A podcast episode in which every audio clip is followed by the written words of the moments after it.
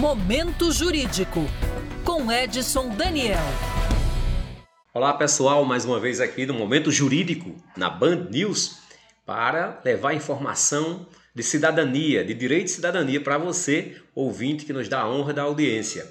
Olha, hoje eu gostaria de falar sobre essa questão de aposentadoria especial quando o trabalhador é, exerce sua atividade exposto a ruídos, a barulhos excessivos. Né? Existem uns períodos eh, diferentes na, na legislação previdenciária que, a depender da época, o, os níveis de decibéis exigidos para uma aposentadoria especial, eles são diferenciados, tá certo? Então é essa informação que eu gostaria de deixar hoje aqui. Por exemplo, a aposentadoria especial Nesse caso, de quem trabalha exposto a ruídos, a barulho intenso, é 25 anos é, estando exposto a esses agentes. 25 anos. Agora, se lá no PPP, que é o perfil profissográfico previdenciário, que é onde informa o, o, agente nocivo, que é no caso aqui ruídos, aí tem que observar que época.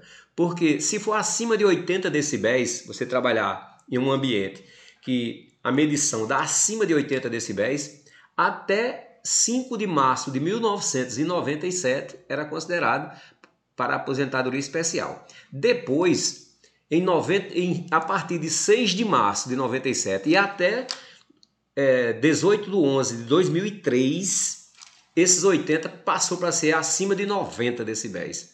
Ou seja, se você trabalhou nesse período de 97 a 2003, só, só seria especial para fins de aposentadoria se tivesse exposto a acima de 90 decibéis.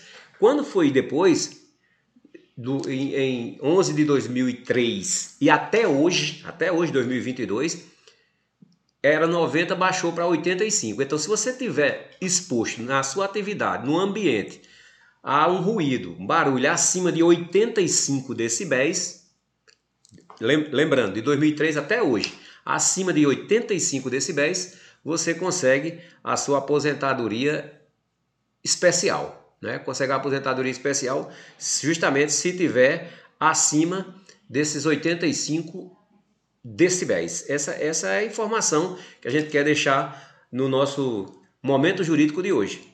Até o nosso breve encontro. E qualquer dúvida, não esquece de mandar aqui para a gente, teremos o maior prazer em esclarecer a sua dúvida. Até breve.